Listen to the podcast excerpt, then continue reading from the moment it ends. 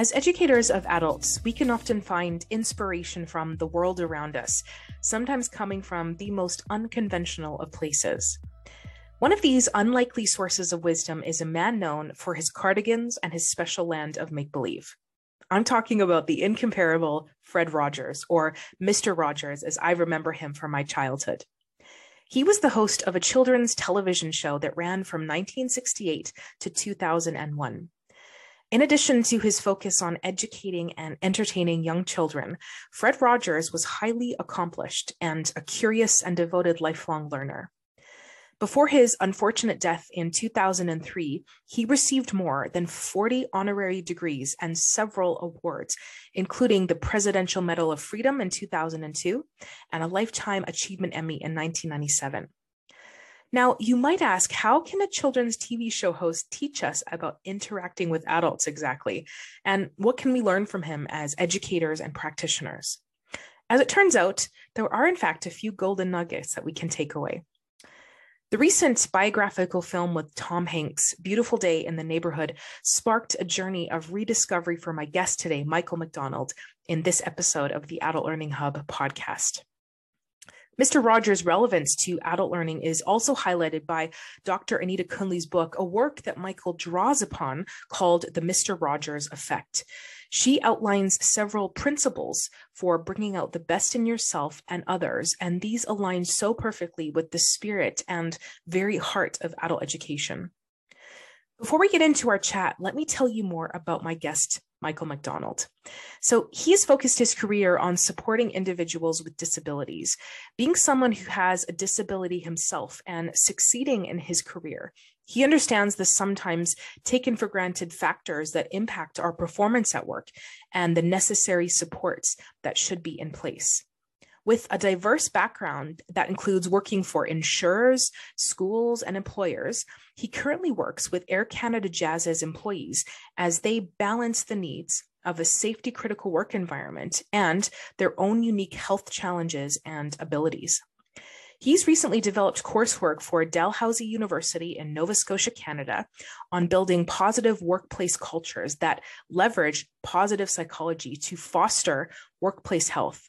And he draws upon his background in psychology, health and safety, and health leadership.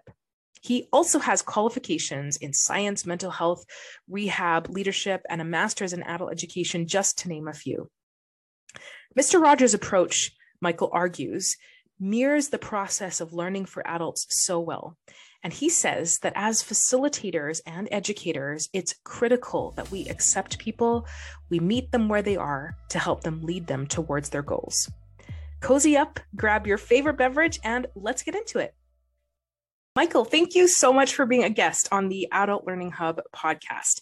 I'm really looking forward to our discussion today. And I always think that it's best to start with a story. So, where did your interest in adult learning begin? I was responsible for reviewing disability claims for an insurance company, and I was looking, working with all these different people. And there was this one situation that stood out for me that made me really curious and it said okay i need to go back to school in order to understand this because i didn't really understand what was going on and there was a there was the two gentlemen they were both butchers, meat cutting professionals, and they both acquired the same type of um, disability. And they acquired um, a health issue, and they were both having complications. They were both the same age. One gentleman lived in, they, they lived about four hours apart in different communities in the same province here in Canada.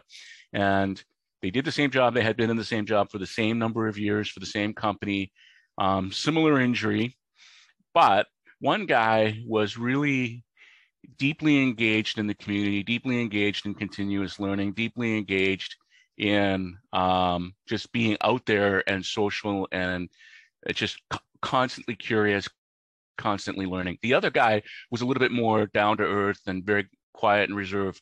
And the guy who was enterprising, he went back to work after six weeks his injury recovered. He he listened to what the doctor said and they did everything right and he just got better. The other guy who was really quiet and reserved and he didn't have great engagement with the community. He didn't have great engagement um, with his coworkers or anything like that. And he ended up becoming permanently disabled. And he never went back to work. And I, I couldn't understand how did that happen because the biomechanics are exactly the same. And yet the social circumstances were so different. So I thought, okay, well, I want to go back. And so I ended up doing my master's in education, really wanting to look at um, and this is how you and I connected is over the idea of informal learning, right? So that became a passion of mine is finding out, well, what role does informal learning play in our quality of life? And how does that play a role in our resilience? And how does that play a role in just kind of getting through um, life's challenges? There's this concept called the social determinants of health. And there's all these 11 factors that are well understood that are all social factors that are well understood to be predictors of health outcomes. There's, you know, your your income, your geography, your race, your gender, your location, and all of these things. And then at your education level. So if you have a certain amount of formal education, you're more likely to be healthy than a certain less amount of formal, formal education. But none of those determinants look at informal learning. So that was the basis of my inquiry is is informal learning a social determinant of health? And theoretically, I came to the conclusion that yes, it is. I brought education into it because I saw that there's a role there and we need to be respectful of that part of it. Some of the themes you mentioned, Michael, around informal learning and our health and well being all play out in the world of Mr. Rogers, the person that we're speaking about today, this kind of unsung hero, perhaps, in the world of lifelong learning. So, you recently discovered this figure from your childhood and made some connections between his approach and adult learning. Tell us about that. He had this wonderful TV show and it was on for so many years and it was part of my childhood. And I rediscovered him because there was a biography with Tom Hanks that was done. Uh, beautiful day in the neighborhood. And I watched that and I was like, you know, he is a really good example of that positive psychology and informal learning because he is teaching kids wonderful things on a TV show. And it's just informal. You're not going to class. You're not being given a structured lesson. You're not being held to an, a plan. This is something that you decide to show up for as a child, as a viewer, and you engage in this learning. So I thought that was a really neat thing to start being curious about. And so that sparked my journey of rediscovery, right? So I ended up delving into the formal biography. I read a couple of books and um, I even checked out uh, there was a documentary called Won't You Be My Neighbor? Highly recommend it. You can see these critical lessons that he's teaching us about the learning process. So, what does his approach mean for us as adult educators exactly? So, you really need to listen to your students. You really need to understand what they're trying to achieve, right? You need to know where they're at. You need to be able to meet them where they are. In order to get them where they're going, you have to start at their starting point, not at yours, right? Mm. Hmm. So you really need to take a step back and to listen and hear what they're saying about what they want and need. Hmm. Right, as an edu- adult educator, that's the only way you can be effective. So you really need to understand what their goals, what's relevant, how do they learn. Um, and you know, Mr. Rogers always created this space for people to share themselves with him because he was open he always built on that in order to help them make sense of the world. I accept you for who you are. Mm. Like you are good enough right mm. now. Mm. And and if we can't tell our students that, why do they trust us to help them learn? Because if we can't embrace our students who and celebrate them for who they are right now and the mm. choices that they made to be in this learning environment in this moment, if you can't if you can't accept and what and celebrate that, then you might not be the right situation for them. Mm. You might not be mm. the right resource for them because that creates safety for them to be vulnerable to make mistakes to learn. What's fascinating to me about Mr. Rogers' approach as well through his TV programs was that he created the conditions for people to feel safe. I mm-hmm. think, as you alluded to earlier, it's not so much about what he was explicitly teaching or trying to relay, but it's through his very presence. It's through his sense of curiosity, through um, acceptance and love. And that's still important for adults today, not just for children. You know, Carl Rogers talks about unconditional positive regard and and this is that's what he was demonstrating. That's what mm-hmm, Carl Rogers is this the psychotherapist from back way back in the day in the early stages of psychology. But Fred Rogers, the guy that we're talking about from the TV show, he he demonstrated that power of unconditional positive regard, just accepting people for what they are, not judging them for their mistakes, and still thinking that they have worth even despite those mistakes. Mr. Rogers definitely lived that, and that that was what made him so powerful, because accepting people for who they are is the starting point for growth. Why is Mr. Rogers so radical, especially for us in adult education in today's day and age? When you see how Mr. Rogers was compared to another big children's show of the same era, which is Sesame Street, mm. right? So Sesame Street was predicated upon this whole fast paced, accelerated learning, making the assumption that we all had short attention spans as children and even as adults, right? So you'll see that there's a lot of pressure to create bite-sized nuggets of knowledge. You'll you'll see the big trend these days around micro learning. That makes me think about where Mr. Rogers stands out, which is he steps back and he just accepts people for what they are and he has this very slow methodical approach to things and he just embraces the moment. And he's not about speed. He's not about uh, impact. He's just about acceptance. Because society is pushing us to be fast paced and society is saying we got to go go go. You got to learn. You got to learn.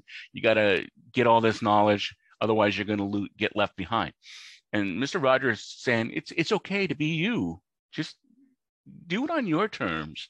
And it's okay to take it slow and it's okay to be methodical and it's okay to be deliberate and thoughtful and just zen.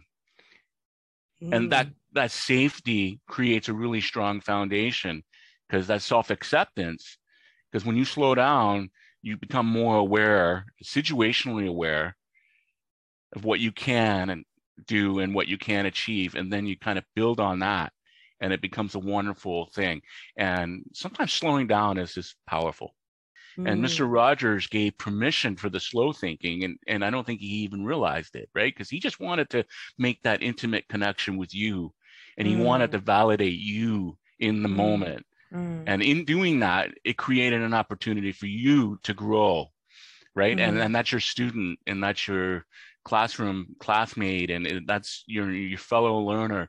And you know that that's a such a vital message that you know i think that adult educators need to kind of really revisit some of those sources of inspiration from unconventional places mm. right because mr rogers is not what we would stand out as being an expert adult educator.